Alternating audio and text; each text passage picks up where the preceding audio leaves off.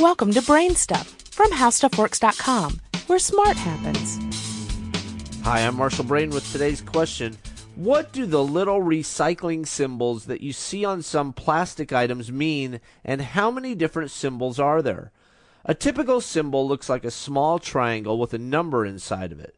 There are seven of these symbols currently, each one identifying a different type of plastic. Here are the types.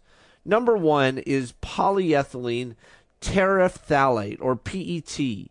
Number two is high density polyethylene, or HDPE. Number three is polyvinyl chloride, or PVC. Number four is low density polyethylene, or LDPE.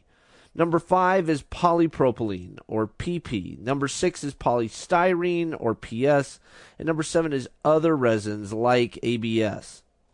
PET is most commonly seen in plastic soda bottles and mylar film. High density polyethylene is what milk jugs are made of, and it's also used in things like plastic gas cans. PVC is the base for any form of vinyl, from vinyl siding to vinyl seat covers, as well as many soft toys.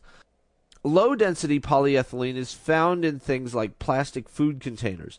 The difference between high density and low density is that low density polyethylene is softer, more flexible, and melts at a lower temperature than high density.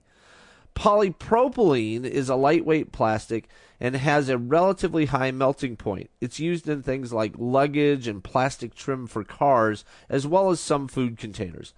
Polystyrene is commonly known by the Styrofoam brand name and is used in everything from coffee cups to coolers. These symbols only scratch the surface of the hundreds of different types of plastics around you. Think about it for a second and you can understand the variety of plastics in use today.